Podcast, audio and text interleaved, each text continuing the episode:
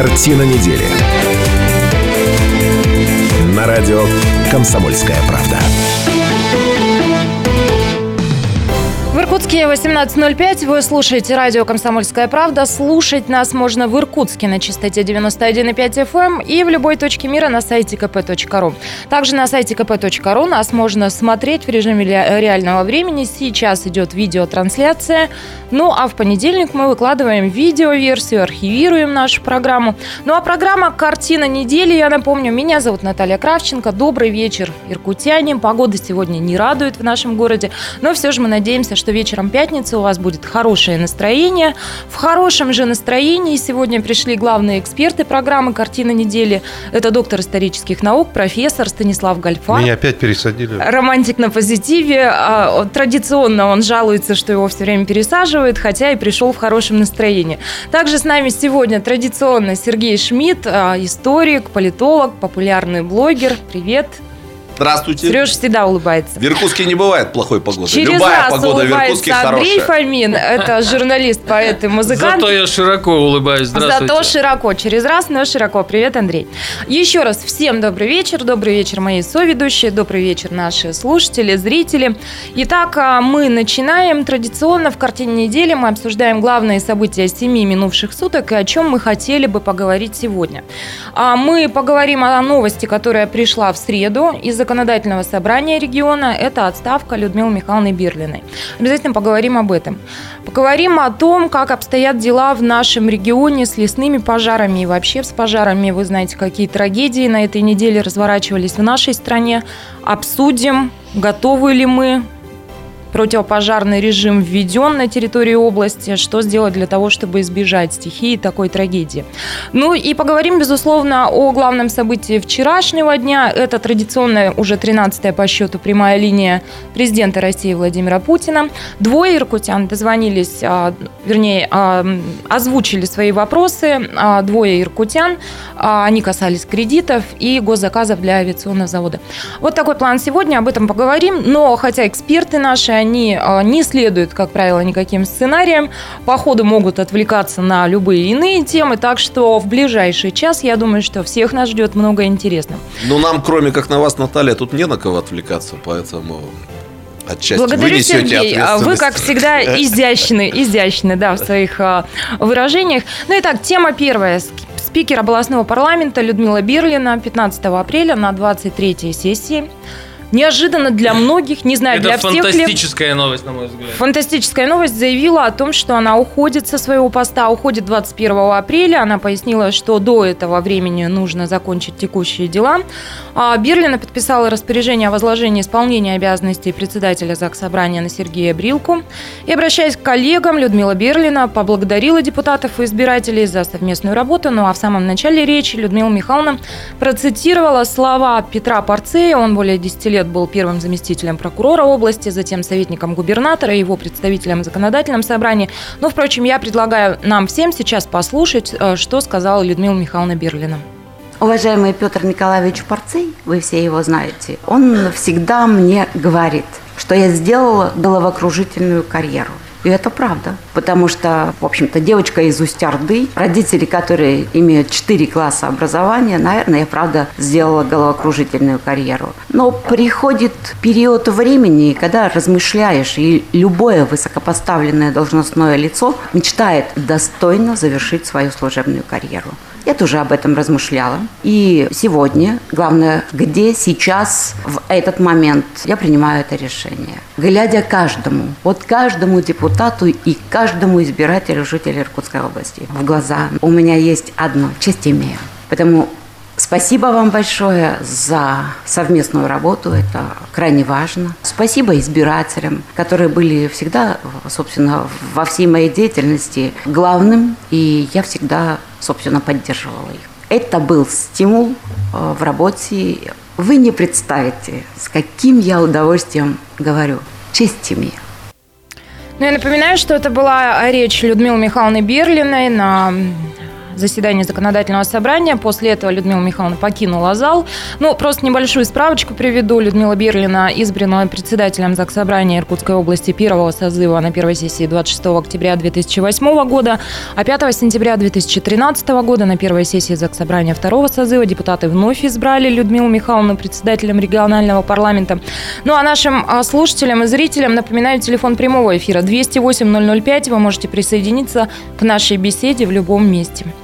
Ну, к вам перехожу теперь. Что думаете о произошедшем? Не так давно мы с вами в этой же студии, в нашей программе поздравляли Людмилу Михайловну с да. днем рождения. По инициативе и... Станислава Иосифовича мы все поздравили. С большим удовольствием все поздравили. Это я, собственно, к тому, что ну, еще несколько ответил, дней назад никто не помышлял ничего подобного, да, такого вот Ну вот, коль я ее событий. поздравлял, э, я и сейчас ее поздравлю с тем, что она сама решила для себя все. Но мне кажется, что бывших политиков не бывает. Я почему-то почему-то я вспоминаю Генри Киссинджера, который действует, который не занимает никаких официальных постов. Э, я думаю, что чиновники такого уровня не исчезают в небытие. Ну, один-то исчез выращивать капусту, насколько мы помним. Напомни фамилию. Политики не исчезают, а чиновники как раз исчезают, на мой взгляд.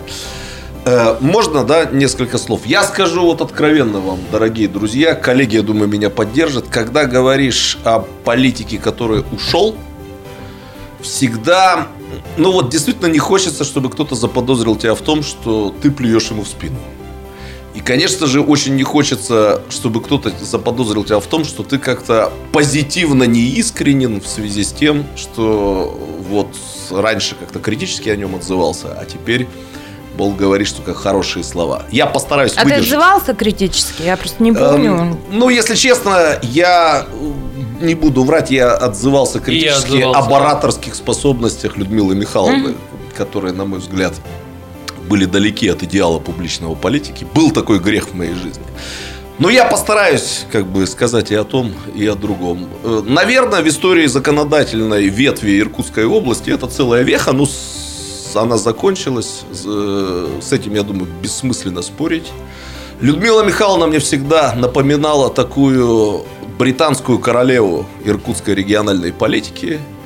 Мне казалось, что она царствовала, но не управляла все-таки, на мой взгляд, может, я чего-то не знаю. А если я этого не знаю, значит, она была недостаточно публичным политиком. Она не выступала вот таким полноценным субъектом тех или иных политических действий. Сергей, говоришь, как пишешь, мне очень досадно тебя прерывать, но придется на 4 минуты. Через 4 а, ну минуты ну хорошо, после новостей хорошо, мы продолжим. продолжим. Картина недели. На радио «Комсомольская правда».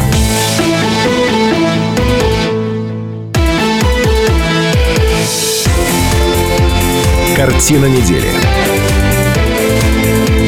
На радио «Комсомольская правда».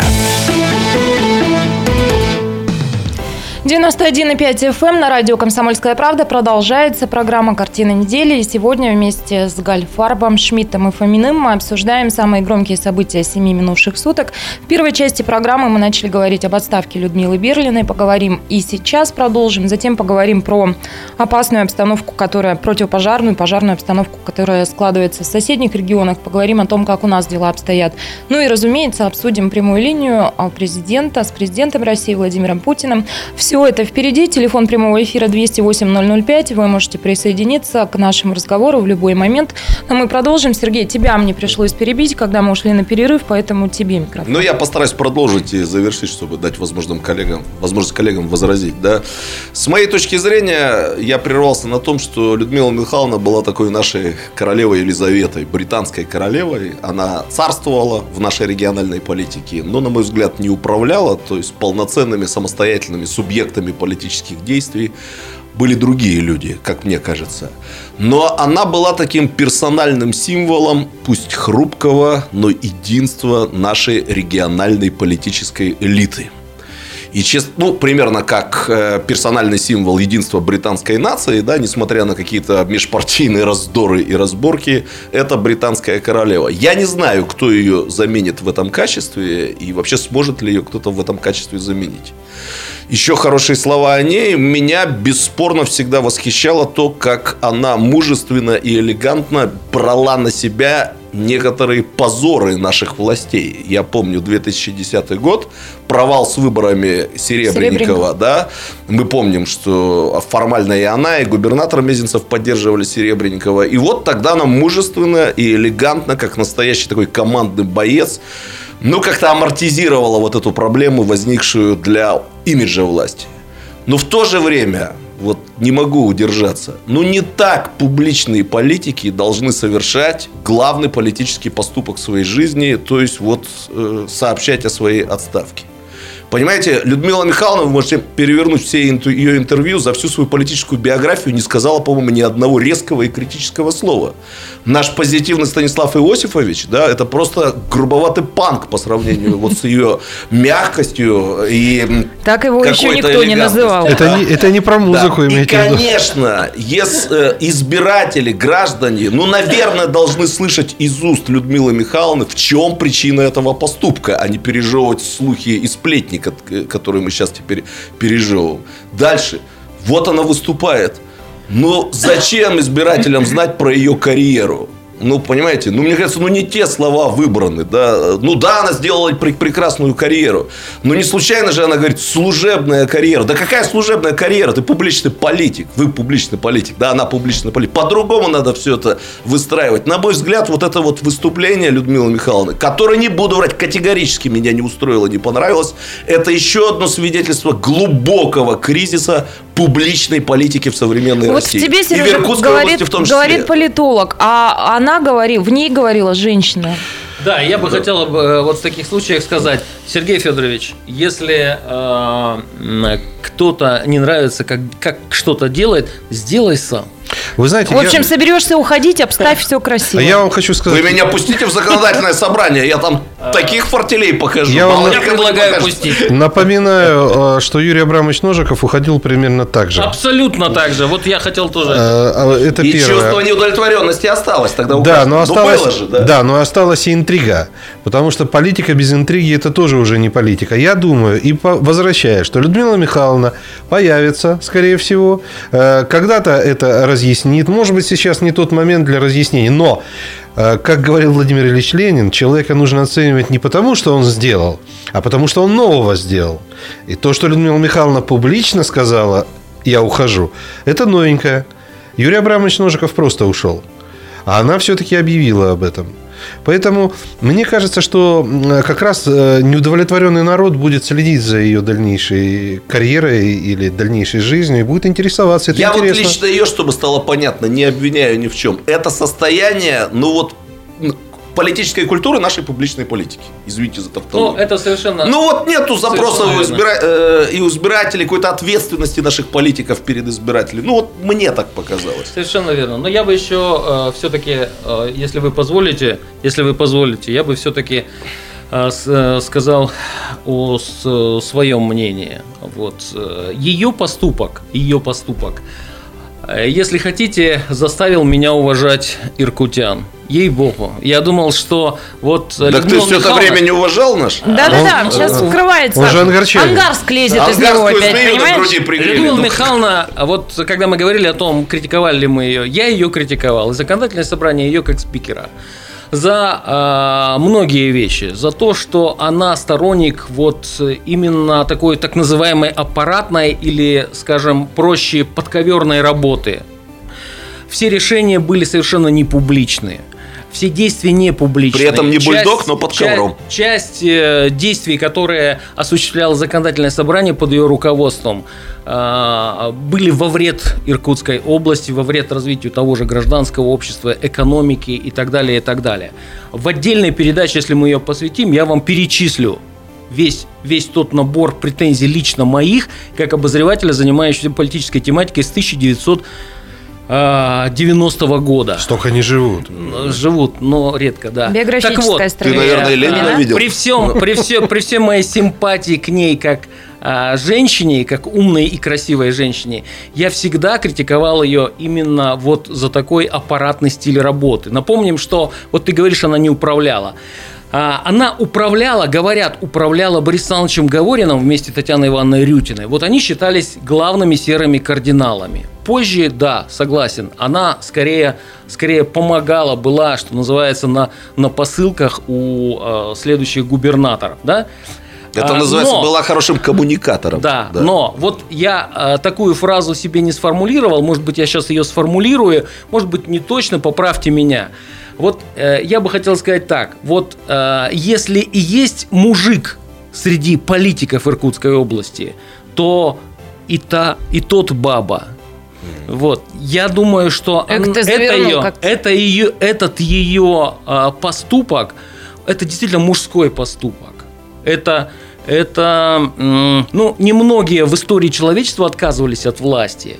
В Иркутской области такой пример был, и э, думаю, что Иркутская область создает некую традицию, и очень хорошую традицию, когда люди не прилипают задницей к креслу, а имеют смелость, имеют волю отказаться от этого кресла. Ну, Это конечно, дорогого стоит. Загнул, загнул. С мировой с мировой историей, конечно, Не, ну хорошо сказано. Нет, ну красиво, конечно, красиво. Затейливо, я бы сказала. Но я помню, а, что Сергей пожелал день рождения Людмиле Михайловне, а, и чтобы вас там все слушались. Так вот, а, все-таки, мне кажется, уникальность этой женщины и политика еще и в том, что столько лет, будучи спикером ЗАГС Собрания, все-таки ее вот все слушались. А я вот знаете, о чем жалею все время?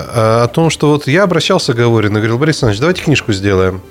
Но мне интересно, там на самом деле, вот мы говорим подковерное. Мы же не понимаем, вернее, понимаем, но не знаем, что там на самом деле под ковром происходит. Какой рычаг главный?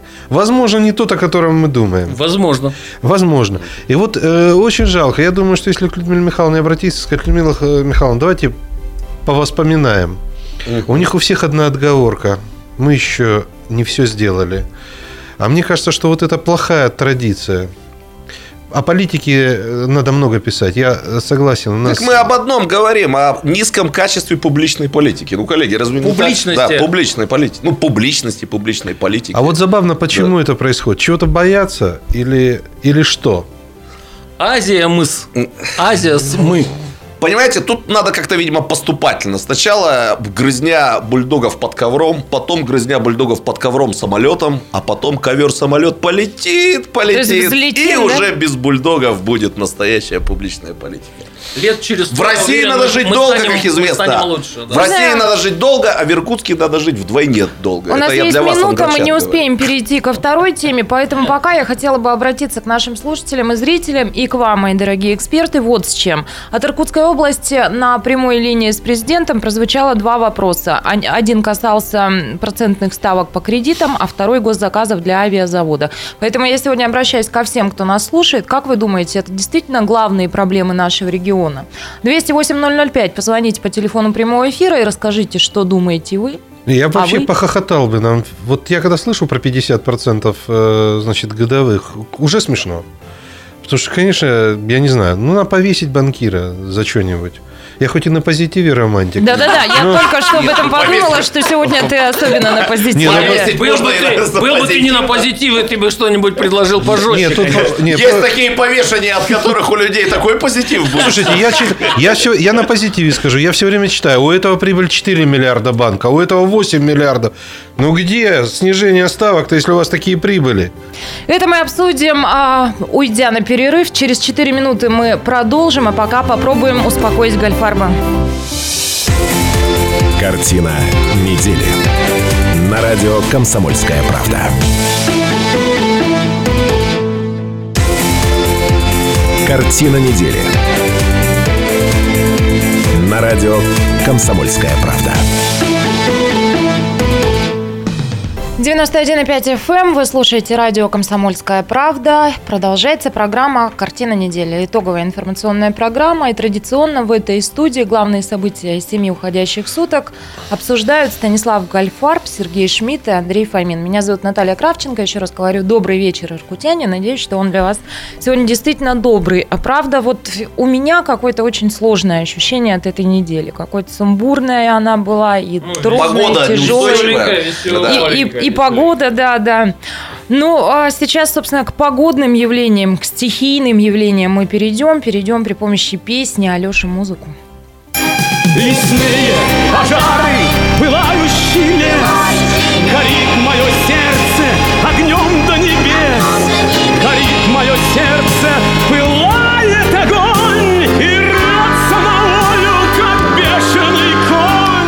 очень Что, не, не... автор хотел высоко, сказать этой песни? Очень высоко неудачно я сейчас а, подвела, мне кажется, к этой теме, э, да, к этой песне. Я прошу прощения, безусловно, вот за такую подводку.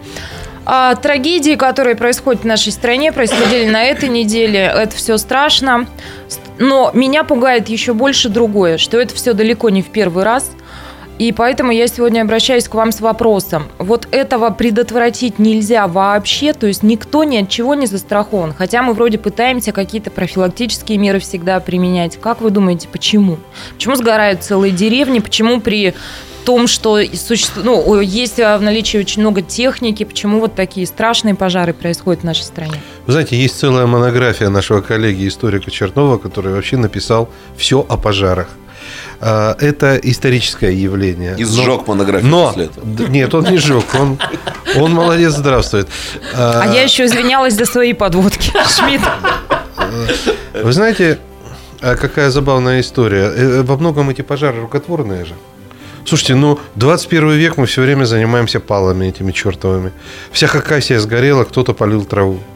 Мне кажется, просто э, тут надо кого-то, пардон, повесить. Повесить, повесить ну, да, да, да. Возвращаемся к теме Станислава сегодняшнего Я дня. на позитиве сегодня. Я, знаете, о чем подумала? Когда вот э, размышляла над этой темой. А, я подумала о том, что в советское время была система и отлаженная система, когда а в лесах вот те самые противопожарные рвы а, копались, когда вот эти просеки. Я тут, я тут Наташ, э, я тут интересовался э, темой самых серьезных лесных пожаров в истории России и Советского Союза. Так вот, они были как раз в советское время в 50-х годах. Ну, Когда вот ты говоришь, мы там рвы, там леспромхозы и все такое прочее. А я, да, я могу сказать, что моя докатка оказалась неверна. Дело в том, что как это все делалось, оно так и делается сейчас. Давайте комментарий послушаем от главного госинспектора по пожарному надзору Главного управления МЧС по Иркутской области. А, это Виктор Пашков. А вот что рассказывает он о профилактических мерах. На территории Иркутской области вся работа по подготовке к предстоящему пожароопасному сезону начинается еще с осени. Осенью еще прошлого года был проведен комплекс мероприятий по подготовке населенных пунктов с целью исключения перехода лесных пожаров на населенные пункты. Опашки, скосы травы, создание минерализованных полос были созданы от 95 до 98 процентов на территории области. 100 процентов не удалось сделать в силу погодных условий, не успели завершить к зиме этот вопрос. Сейчас уже при наступлении пожароопасного сезона эти мероприятия в том числе продолжаются. Сейчас докладывал Министерство сельского хозяйства, что опашку пока проводить не представляется возможным, так как земля еще не оттаяла. Но комплекс мероприятий, значит, профилактических, там, где это не было завершено, или там, где есть угроза перехода, там усилены мероприятия по патрулированию территории, значит, там главы муниципальных образований работают. Ну вот куча министерств и ведомств включены в этот процесс профилактики и предупреждения. Да, это Министерство сельского хозяйства, агентство по лесному хозяйству. По лесному хозяйству, да, спасибо. И э, МЧС, безусловно, но при этом... Все дело в людях, конечно. Слушайте, забавная вещь. Говорят, леса, говорят, леса уже нету. Может, врут? Может, лес есть, почему все горит-то? Нет, лес, Что с вами со всеми много. сегодня? Я извинилась за свою подводку. Дальше цинично лес... отжигает, а, простите опять за это слово на теме о пожарах Шмидт. А он, ему можно, он преподаватель. Нет, вот я с Андреем совершенно согласна, и всякий раз, когда те же МЧСники приходят в эту студию, я все время говорю о том, что о чем бы речь ни шла, вот только штрафы, мне кажется, серьезные, жесткие штрафы могут наших людей э, как-то остановить, но вот на данный момент противопожарный режим Вы, кстати, знаете, сколько штраф составляет? Я тут Знаем. порылся от 3 до 4 тысяч рублей рублей. Да, 2 до 4 тысяч рублей для должностных лиц от 15 до 30, для юридических лиц от 400 тысяч до 500 тысяч рублей. Я не знаю, были ли прецеденты, когда юридическим лицам... Ну, можно я менялся- пару слов скажу? Мы, по-моему, в предыдущей передаче говорили о том, что и я, по крайней мере, говорил, и вы соглашались, что у наших правоохранительных органов какие-то большие всегда Да. проблемы с выявлением разного рода поджигательства. Поджигателей машин, поджигателей деревянных домов в Иркутске. И вот, честно сказать, я не помню каких-то серьезных Да. процессов, не говоря уже о повешении за разные Сейчас это интересные Гальфар места должен был сказать. Для тех, Чего кто пропустил э, свою реплику. этим занимается, да. Конечно, ну будем откровенны, если когда-нибудь нам удастся здесь, э, в стране, в области, на планете Земля навести порядок э, в лесном хозяйстве, потому что многие эти поджоги, как известно, производятся для того, чтобы потом по дешевке скупать эти сожженные, значит, куски и там остатки леса продавать из них. Пожаров будет поменьше. Я почти в этом убежден. Вот. э, Но лесное хозяйство традиционно входит в число наиболее запущенных отраслей народного хозяйства в Ну, плане правопорядка. а, с- Слава тебе, Господи, что, я не знаю, утешит ли это наших слушателей и нас самих, надо сказать, что в России при всей вот разнузданности информационной картинки о пожарах дело обстоит нас э, лучше, чем э, в Европе, чем в Австралии, Какой чем в Канаде. утешит, Андрей Алексеевич, это нас И всегда утешает. Аргументов Так у там- них- им там еще леса уже не осталось. утешают, А, безусловно. Я просто статистика утверждает, что на самом деле вот в Штатах в два с половиной раза меньше леса, там э, 2,6 миллиона квадратных километров, у нас 6,3 миллиона э, квадратных километров. Так вот, там пожаров в полтора раза больше, при том, что леса, леса меньше. И надо сказать, что там инфраструктура лучше, там э, леса чище, там больше э, в лесах населенных пунктов, дорог и так далее, и так далее, и так далее.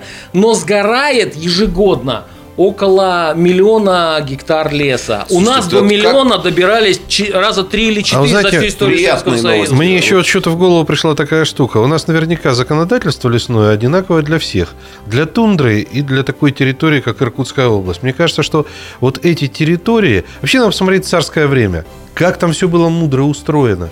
Мне кажется, что лес давным-давно Один надо... из самых страшных пожаров в 2015 году был в стране. Да, был. Но мне кажется, такая штука. А вот газеты я листаю сибирские, там очень редко о пожарах пишут. Лесные угодья были розданы сельским обществом.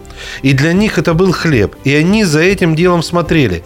И если кто-то из соседней деревни, не имея леса, хотел по дрова съездить, он с сельским старостой договаривался. Понимаете, хозяина-то у леса нет. Ну, давайте я подведу итог этой темы э, такой информации. Сегодня пришла телеграмма полпреда президента в Сибирском федеральном округе Рогошкина на имя нашего губернатора Сергея Ерощенко с просьбой помочь... Повесить и список фамилий, нет?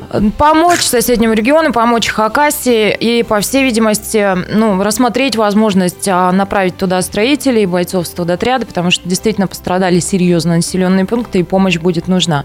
Ну и в СМИ будут опубликованы реквизиты счета благотворительного фонда, который будет собирать также деньги для пострадавших в Хакасии. Ну, а я вчера м, смотрела ли- прямую линию с президентом, и вот один из моментов, который врезался в память, это видеообращение из Хакасии как раз «Плачущая женщина в саже». Это, безусловно, не может не врезаться в память. Ну, собственно, коротко я хотела вас подвести как раз к обращениям, которые поступили от иркутян э, вот, э, по кредитам, да, и... Я был удивлен, честно говоря, Удивлен, тако- да? такому набору вопросов. И это единственное, вот, вот, э, вот такая, такой набор вопросов заставляет меня верить в то, что вопросы все-таки выбираются не, э, не все заранее, а какие-то выбираются вот методом такого случайного Ну, тыка. это правда. Методом случайного тыка. Иначе Инсайдеры подтверждают.